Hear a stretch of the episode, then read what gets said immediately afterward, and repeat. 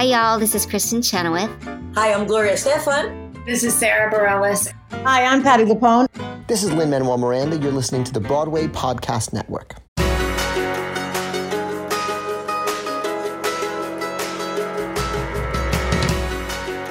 Welcome to the Theater Podcast, intimate personal conversations with theater's biggest names. I'm your host, Alan Seales, and today's guest there's just no introduction that will do her justice. It's Isabella Rossellini, who you probably know just by name, but if you don't, she basically comes from Hollywood royalty, the daughter of Ingrid Bergman. She's probably most well known for her role in David Lynch's film Blue Velvet, and in this episode, she shares a few secrets about their relationship. But one of the things I found most interesting about her is that she has a master's degree in animal behavior and conservation, and if you don't know, she's made many award winning shorts about animals and sex. We talked about her love of sex and reproduction, especially in animals, and her latest project called Sex and Consequences follows that same path. Check the show notes right now for links and more information about it, but it's coming up live streamed from her farm, and it looks to be really, really cool. I cannot wait for it. And make sure to check my Instagram account for some production photos because they look pretty good. I'm just going to end the intro right here. Before we get going, please follow me online on Instagram and Twitter at theater underscore podcast and show your support for the podcast. Help me keep going via ttp.fm slash Patreon, P A T R E O N. And now, everybody, please enjoy this episode with Isabella Rossellini. Whether you're selling a little or a lot, Shopify helps you do your thing, however you cha-ching. Shopify is the global commerce platform that helps you sell at every stage of your business. From the launch your online shop stage to the first real life store stage, all the way to the did we just hit a million orders stage, Shopify's there to help you grow. Whether you're selling scented soap or offering outdoor outfits, Shopify helps you sell everywhere. From their all in one e commerce platform to their in person POS system, wherever and whatever you're selling, Shopify's got you covered. Shopify helps you turn browsers into buyers with the internet's best converting checkout, 36% better on average compared to other leading commerce platforms. And sell more with less effort thanks to Shopify Magic, your AI powered all star. So, do you want marketing made simple? Shopify removes the guesswork with built in tools that help you create, execute, and analyze all your online marketing campaigns. Sign up for a $1 per month trial period at shopify.com slash income, all lowercase. Go to shopify.com slash income now to grow your business no matter what stage you're in. Shopify.com slash income. Because businesses that grow, grow with Shopify. Here you go. One, two, three.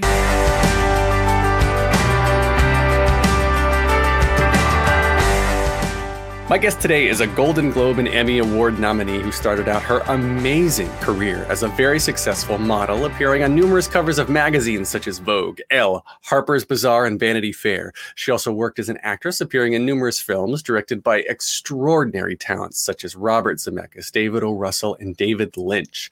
Most notable of her American feature length movies include Blue Velvet, of course, Wild at Heart, White Nights, Cousins, Death Becomes Her, Fearless, Big Night, and more recently, in joy. Her interests embrace preservation of her family's extraordinary cinematic heritage, including the films directed by her father, Roberto Rossellini, and those featuring her mother, Ingrid Bergman. She's appeared off Broadway in several performances, and coming up, starting on October 16th, 2020, she's going to be performing four performances live streamed from her farm, a new theatrical show called Sex and Consequences, available to be viewed worldwide. Oh my gosh, Isabella Rossellini, welcome to the Theater Podcast. Hi, hi, thank you for having me. it is such an honor to talk to you.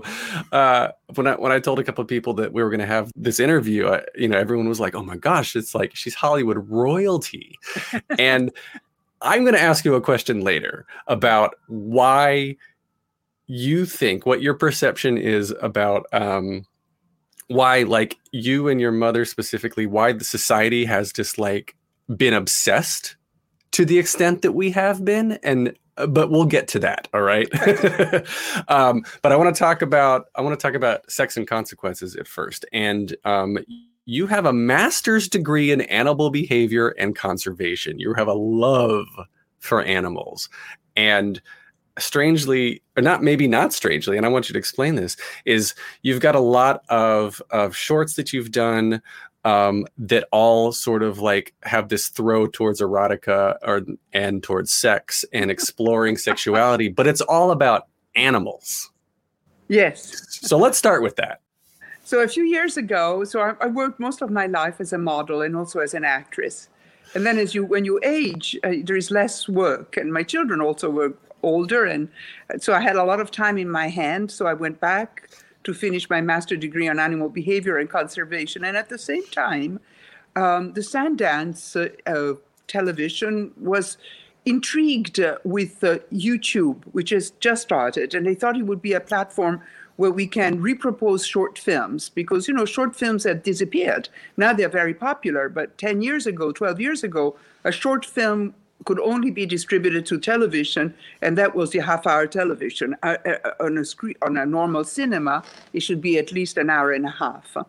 So uh, Robert Redford got very inspired about short films and reached out to a, a series of uh, people that you know were were in his universe, and I worked a lot with David Lynch and Guy Maddin and Bob, Robert Wilson, a lot of the um, authors and maybe more uh, uh, experimental filmmaker. And so I was one of the person they contacted. And they also added, if there is about environment, we will be more inclined to finance these short films.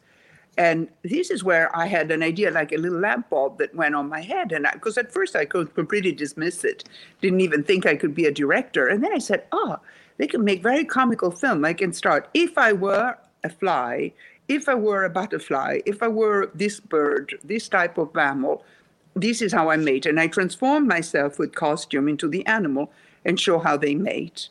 So in a way, it was combining all my talent. I studied uh, at uh, uh, a school very similar to Parson in New York. I studied to be a costume designer, but then I never practiced it. But I could imagine costumes and uh, you know how to disguise myself for a character or and so I made this series and it became very popular. It was called Green Porno and it became quite popular. The reason why uh, I explore sexuality is just because it is a subject that everybody is interested. It's easy to make jokes. I always say if I were going to do it about digestive system, it probably, which is as interesting, it's probably not. Uh, you wouldn't find an audience as much as when you talk about sex. So is it is it more than the, that? I mean, I I love, of course, I love talking about sex, and I think as a as an American, there's a taboo behind that. I've been taught that sexuality is bad, but like the nudist movement starts in started in Germany Yeah, and but, French. You know, all the studies of genetics uh, uh, and the inheritance of genes and evolution are based on sex. I mean, you can call it uh, uh, genetics, uh, inheritance, uh, trait, uh, selection. You can give it a whole different name so you don't say the word sex, but in reality, it's sex. And if you talk about evolution and Darwinian evolution, uh, and that's what it is about. Uh, if you have a trait, an element, something that gives you an advantage, and you have babies, and these babies or this offspring inherit um, that advantage, and then they pass it on to others, and that's how the genes work. And you you ch- you can change and adapt an animal that can evolve, and we are still evolving, all of us. And evolution is based on sex. That's the mixing of the genes that allows us to adapt and change. So I just say, I just give it a name uh, that all other scientists talk about, but they, never, they may not use the word sex. They might use reproduction, trait, selection of trait, genetics. Right, right. They you use it you use a term that because you're not getting peer reviewed can easily easily get away. Uh, Well, I'm an I guess it- entertainer. I mean, I'm an Right, entertainer. right, right. So, uh, yes. And also, I, I try to speak to a wide audience. So if I start talking like the scientist, I mean, there's one thing that science, unfortunately, has done, uh, probably in the attempt to be very precise and unemotional and scientific, is to create a lingo, a language that is impenetrable. Uh, they seem to me that everybody has done it, even lawyers. I mean, can you read a, a uh, can you read a contract? I can't. I always have to ask my lawyer to put it in one page, simple words, to understand what I'm signing. So it seems to me that once you become specialized, whether it's law or medicine or biology, somehow there is a language that comes with it that prevents accessibility from to other from others to understand it. So, so Sex and Consequences is the upcoming Yes. show. Uh, it's 40 minute comical, absurd, and scientifically accurate show on biodiversity and the multiple ways animals reproduce. I cannot, I personally cannot wait to watch this. I think, uh, I think it's going to be very, very interesting. It's just when you put all that together in a sentence, I'm like, oh, that's different. I want to watch that. But so in this time of of quarantine, um, you know where where did this come from and were you were you planning on doing something uh, performance wise anyway and this was just the Yes, format that It, was actually was. It is my agent uh, at UTA. They thought about it because a lot of musician. He represents a lot of musician, and when COVID nineteen hit and we were all in isolation, a lot of concerts were cancelled. But some musicians, you know, they have a room where they composed or they record, uh, and uh, so they wanted to stay in touch with their fan base, and they gave this short concert from their basement or their recording room in the house live. And they became quite successful, my agent told me. And he thought that maybe the same can be done with monologues. As you know, all of us performers are, are grounded. I mean, none of us have worked, all the theaters are closed. All of us are wondering what will happen. This, uh, this COVID 19 seems to be staying for a long time. And uh, so we are trying desperately to find other ways to reconnect to the audience. And this is what came to me, you know. So when, when my Christian, my agent, uh, proposed it, I thought, yes, of course, let's try. It's very experimental because we're doing it using Zoom. Of course, Zoom was uh, um, conceived for business, uh, but it has the advantage of uh, can uh, have a lot of people and is interactive too because the show is followed by a Q&A. Uh, the suggestion to make it 40 minutes long is uh, because I think it's harder to be in front of a screen than being on a beautiful big theater with chandeliers and, and decoration. So, uh, you know, maybe it's all, you know, it's we all have to find out. Everything is to be tried out. It seems to us that 40 minutes is the right format. Uh, it seems to us that a Q&A is uh, appealing and the desire that I have is to reconnect to my audience. And I've done several monologues in the theater. So this is a, a, a reworking of the monologue they had done, collapsing them to 40 minutes and using, I have a lot of material. And so it, it has been relatively simple to write it. That oh gosh that's so fascinating and your love your love for entertaining. I, I was going to say it obviously came from from your parents from your lineage but you initially as a child didn't ever think i was reading that you didn't think you were going to get into entertaining or did you always sort of in the back of your head know that you wanted to follow this in addition to other things? Because you do so much. Well, I think that I like narrative, and I, I wasn't, and I, that word didn't come up when I was a little child. I did like to tell story, and I told story when I was a little girl. But when I was a little girl, I was always asked, "Do you want to be an actress like your mom, Ingrid Bergman?" And if I'd said yes, then they would say, "Aren't you afraid?" And so there was something there frightening, and I think that what they meant is that my mom was so superlative in her uh, work that maybe I couldn't match her talent, and I will always be looked at as the unfortunate child, the you know the unfortunate person who tried, or maybe the, our society is a meritocracy, so the feeling of uh, if I became an actress, maybe doors would open for me more easily than for others. I don't know. The thing made me feel uncomfortable. But if somebody would have asked me when I was a little girl, would you like to tell stories? Uh, uh, I, I would have said yes, only that I didn't ask the right question. I think that I tell story, and that is the impulse. Whether I'm an actress in a film, or whether I'm writing a story, or whether I'm directing a story, I think the great appeal is narrative. I really, really love that answer. Going through your life, your life story a little bit. I mean, I, on this podcast, my traditional place to start is like, all right, so tell me where you grew up and tell me about uh, where you get into theater and all that. But there's so much, there's so much already public about you that people can just go read, and people that that have, and, and I'm sure for most people listening right now, they have a, a, preconceived notion of who you are and, and what your family maybe, is. uh, uh, maybe not everybody. So I was I was born in Rome, Italy. Yeah. My father is Italian and my mother was Swedish. My mother uh, was born in Sweden, and then when she was 22 years old, uh, she became ready. At 22, she was quite. She had done already 11 film in uh, Sweden. Uh, she was a promising young Swedish actress, and at the time, uh, the great actress uh, was Greta Garbo. And Yeah. Greta Garbo had decided that she was going to retire earlier and she didn't want to continue her career. And the studios, the producer were desperately looking for the new Greta Garbo. And Greta Garbo was Swedish. So they came to Sweden to look to, and also Swedish women are beautiful by, by reputation, blonde, blue eyes, tall.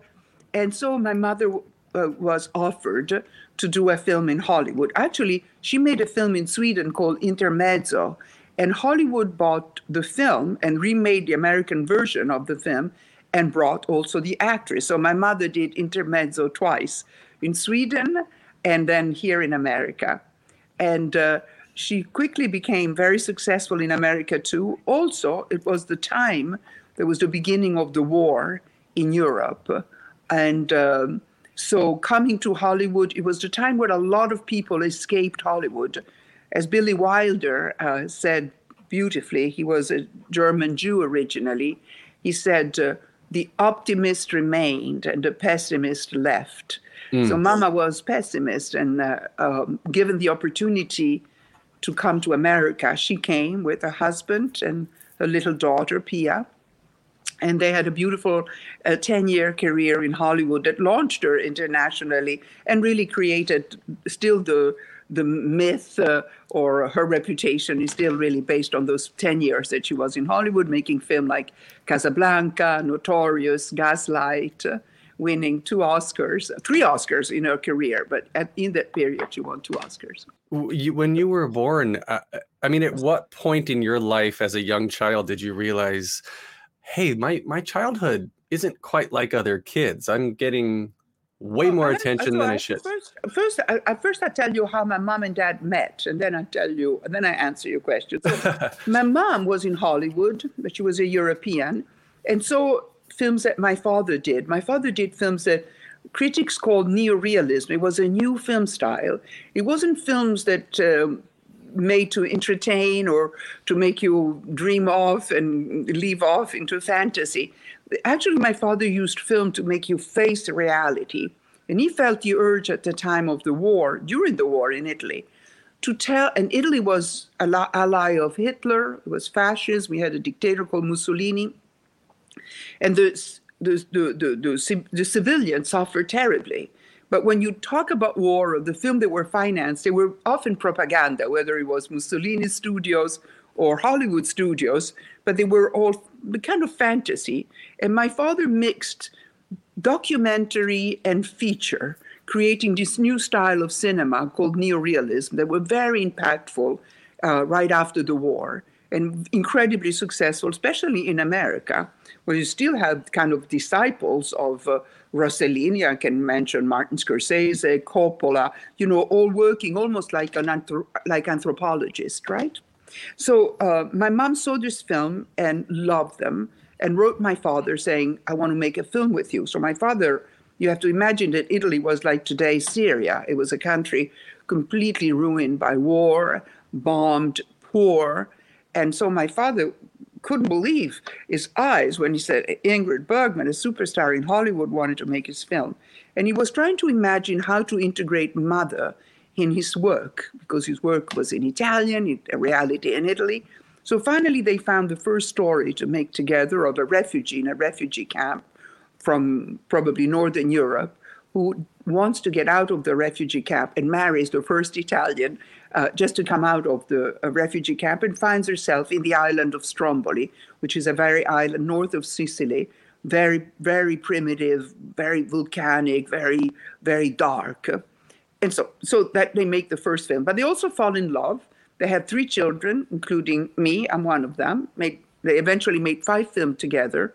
But Mama became pregnant with my when she was still married to the first husband. So this created an enormous scandal in America, mm-hmm. and the Senate took a stand against my mother, against Hollywood, because ho- at the time the Senate was trying to um, moralize Hollywood, and they thought that to give an opportunity to a foreigner to become a star, you first have to do a kind of a moral check, or um, I don't know that they should be because they thought actors could become role model, and so they have to be. You cannot risk it by having somebody like Ingrid Bergman. Uh, that is loved by young people, and then she gives this bad example of becoming pregnant uh, with another man where she's still married. My mama was not allowed to come back to America for 10 years, and eventually she came back, but she never come, came back and lived here. So I was born in Europe, and the reason why I have an accent, although my mama is a Hollywood star, is that I, you know, the first time I came to America, first time I was in Hollywood, I was 25 years old and learned English uh, in my 20s. Now, when did I discover that my parents were famous? It took very, very long, you know, because when you're little, you you you don't have a sense of society. So the more I had a sense of society, the more I rea- realized that I didn't know parents of certain people that were introduced to me, but they all knew my parents. I started to understand that my parents were were different. But I have to say, in Europe, the directors, actors, they don't enjoy the same kind of um, status as in America. In America, there is a kind of a frenzy about celebrity that there is a little less in Europe. I, I totally get that. I totally get, yeah. America like fan fantasizes over over these people, and I, mean, I guess that we grew up, we did have paparazzi, and that was unpleasant, uh, photographing us. But my parents never had bodyguards, never had an entourage, never had a private driver with no, none of that. So private plane, none of that. Mama oh. took the bus. It was normal. Then people might talk to her and she would smile. And sometimes you say, you know, I don't want to talk. I'm sorry. I cannot talk to everybody. Um, but it was rel- relatively normal. But for the paparazzi, the paparazzi were annoying. Well, that, um, I guess that takes me that takes me back to the the question I, I teased at the very beginning, which was wh- where do you think this obsession over beauty comes from and then I want to, you know, and, and I want to lead that a little bit into. into... I don't know. I, I, I, mean, my mom, when she started to work, my mom was considered a, a, like a, a, normal beauty. She was always, I always, when I read the old document of Mama, they always say the girl next door. So she wasn't, you know, Hedy Lamarr was very beautiful. Um, Mama was considered a, an unthreatening beauty, like uh, uh, the girl next door. Then I think as you become famous and all that, but I think that a lot of Mama's uh, reputation uh, grows from her talent. You know, there are a lot of beautiful women. Not all of them have Ingrid Bergman's career. Absolutely, yeah. So I, I think it's a combination of things, and then you you personally too. Um, you started modeling in, when you were 22, 24, right? Oh, I like started a little bit later. I mean, I, I've been photographed here and there, but I started really to model, you know, every day and having an agent at 28, which is unusual. Generally, you start at 16, 15. Mm-hmm. Um, but I looked young, very young, and I never, I didn't know that they they didn't use 28 year olds. So when they discovered my age, everybody was in shock. And then my career, because I was a very successful model, lasted also unusually very long. I stayed uh, a model until. Uh, uh, you know, until I was in my 40s, which is, and I still today, I'm still modeled some, I'm still having the Lancome contract, but of course, I, that's not my principal activity.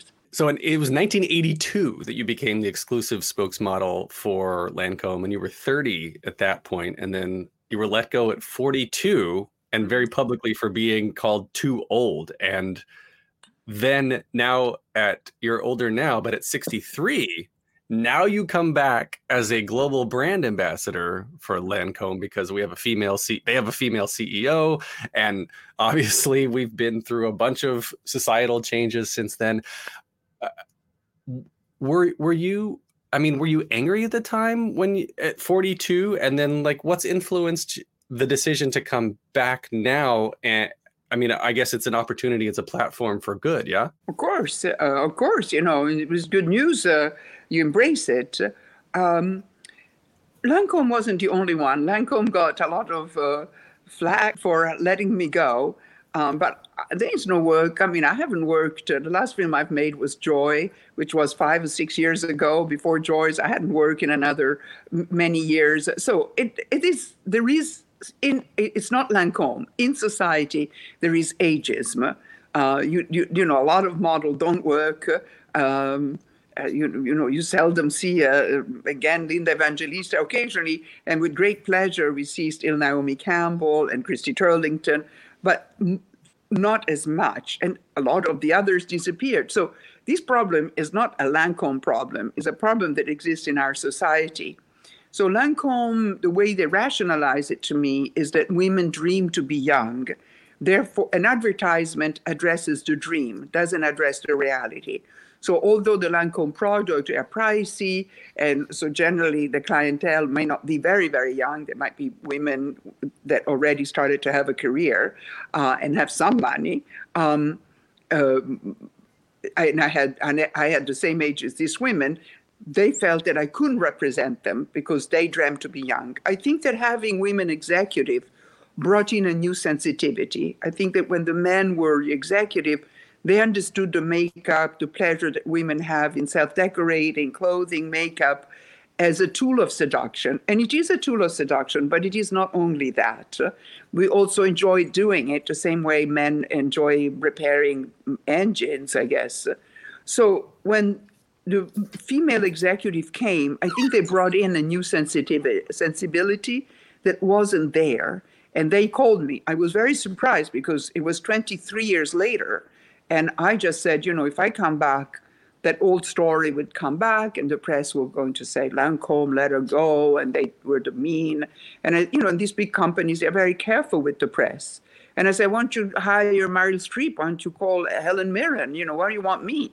Call them. And then there's you are you have an older person and you don't have this history, they will be dug up again.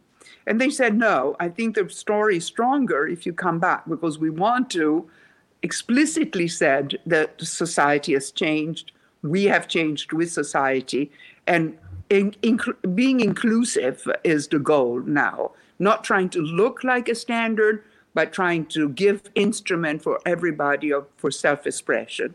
And that seemed very touching. It's the, one of the most interesting thing of working with Lancome is that you have this pulse of the society, that you have the pulse of women's dream and women's wish. That is the most interesting aspect of advertisement. A couple things you said that that really stuck in my brain is you know that women women like to put on makeup. It makes them feel good. It's not just a tool for seduction. Men you know you're kind of naming stereotypes that men in the same way men like to repair engines or whatnot but that that again is a societal uh, predisposition right because it is a societal predisposition lancome is a service, so answers to desires of society. it doesn't create uh, the desire.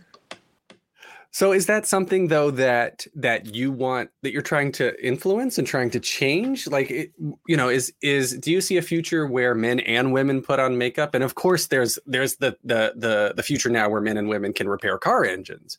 Of course, yeah, of course. And I, I do have some friends that are using makeup and some men, you know, in certain countries, men use makeup. You know, in in the Arab country, often they use the kohl, which is a darkening of the eye. Um, yes, you know, we don't do it in our society as frequently, but uh, yeah, I would imagine it would open up. I think what is nowadays, you see, I, am not a sociologist, and it's hard for me to talk as a sociologist, but you have the feeling that self expression uh, is what we like. And a few years ago, there was a standard of beauty, and you ask people to come up to that standard, to come as close as you can come to that idea. And now instead is much more relaxed and is a self-expression. What is your definition of style? What is your definition of elegance? Do you do the makeup like this? Because you know, makeup and clothing, you also communicate your personality. You communicate how you want to be perceived as a dialogue, isn't it? Um, and so the way you dress reveals who you are a bit. Well, obviously, uh, yeah, obviously we are a product of our times. We have to be. That's just nature. What do you feel is indistinguishable or makes you indistinguishable um, from from your family lineage, like from your mother? Well, every every individual is different, so I, it's right. an effort. You know, I don't have to make myself different. I am different. We're bo- we're all born differently. Uh, going back to evolution, evolution needs these slight differences uh, because uh, I don't know if I were a rabbit and I would have a bigger fur than my brothers and sister, and I would live in a very cold climate, I would probably have a longer life and therefore have more babies, more little rabbits, and little by little, generation after generation, uh, you would see rabbit with longer coats, uh, like you know, like me, uh, that ha- had the original longer coat. So individual differences are essential uh, for evolution, and it's, it's, the you know it's the ingredient that evolution uses. So I don't have to work at any trying to be individual. I am me you know so and mama is mama and that father is father and i have i have seven brothers and sister and they are all different and i think if my parents gave us a, a gift it was to always try to do what was interesting to us they never said to us you have to be a lawyer you have to be a,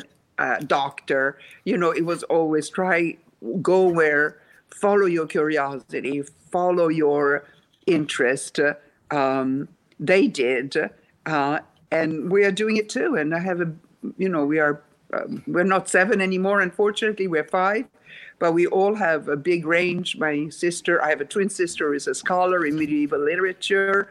I, uh, I have a brother who's a painter, a sister who's a journalist, uh, a sister who converted to be Muslim and she's a devoted housewife. Um, and another brother was two brothers that are filmmakers, uh, and then me. So we all had different choices. That's so fun. I love that. And and I mean, if you just putting your name into Google, I don't know if you've ever Googled yourself, uh, but it, you know the little info box on the side of Google that shows you know mother, father, siblings, blah blah, spouses, and all that. I think it was funny because you're credited with with two spouses and two partners, and you know, so you're like, screw it now. I don't need to well, get married I anymore. Have, I have news for you. I was married twice but I had more than two partners. Ha ha. Ooh. Ha, ha, ha, ah. They only mention the one that are famous because, you know, it's part of this. Um, it's a little bit less now, but there is a little bit of an obsession with uh, who the the love, especially women, and especially women that are actors or models. There is a little bit of an obsession about uh, from the press side. Uh, and, and curiosity maybe in the public because at the end the press also reacts to about who do you go to bed with, who's your lover, you know, the gossip, uh, the gossip part. So, um, yeah, that was one unpleasant part of being uh, known. It was for my mom. It certainly was for me. Right, right. Well, my point of bringing that up is is that I respect, I respect the amount of uh, like you said, just following your curiosity and doing what you feel is right in the moment instead of what you, you think society tells you you're supposed to do.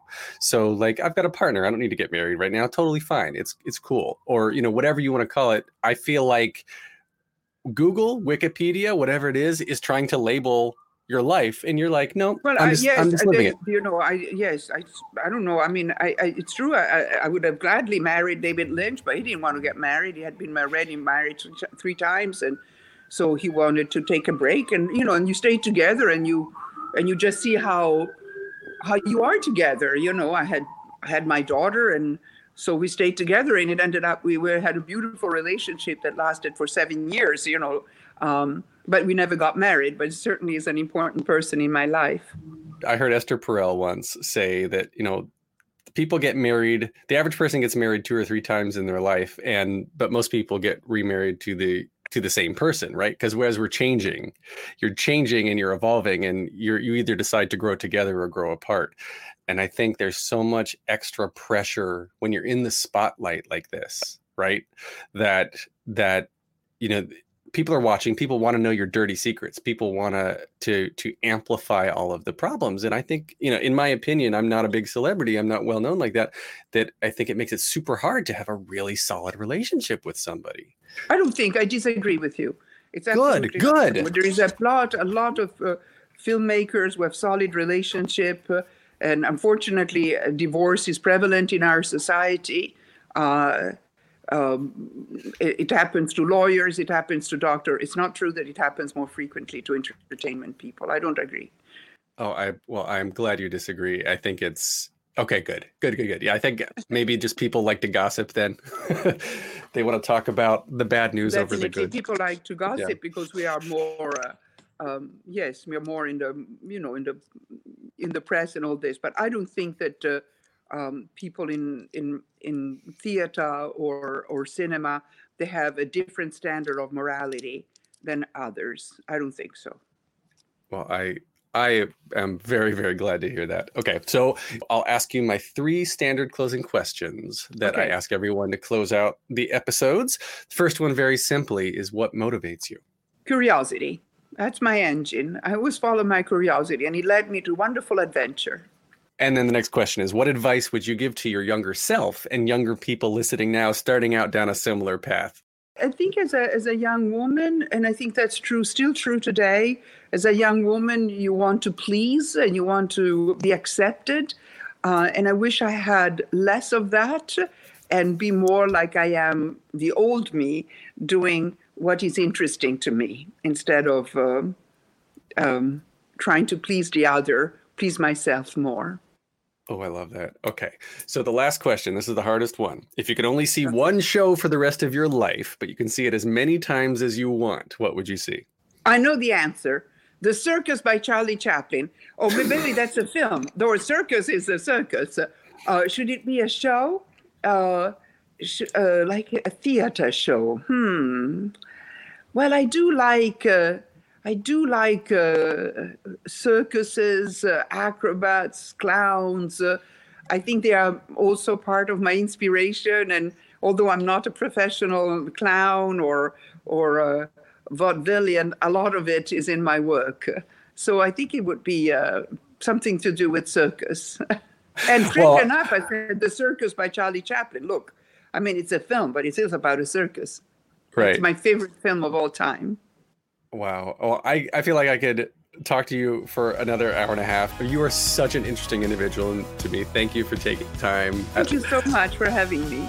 And everybody, please make sure to get your tickets to watch Sex and Consequences. I'm so excited to see it. There'll be a link to buy tickets in the show notes for this episode. So, everybody, please make sure to get your tickets there.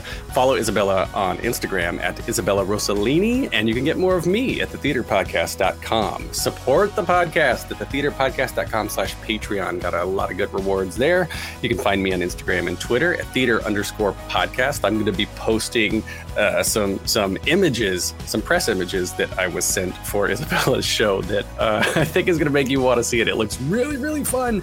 I'm on facebook.com slash official theater podcast. Please leave a rating and leave a review. Thank you to Jukebox the Ghost for the intro and outro music. And everybody, please do not forget to go vote. Take a deep breath, make the world a little colorful. Hey, it's Leslie Odom Jr. here on the Broadway Podcast Network to tell you about the Rise Theater Directory, a program of Maestra Music. Rise is a national online resource designed to connect and empower backstage and administrative and creative theater professionals from underrepresented backgrounds. If you work or aspire to work in the theater community, this can help you find your next project. And if you hire theater professionals, search the Rise Theater Directory to find your next team. Create your profile now and get more information by visiting risetheatre.org. That's theater with an R E R I S E T H E A T R E dot org because only together we rise.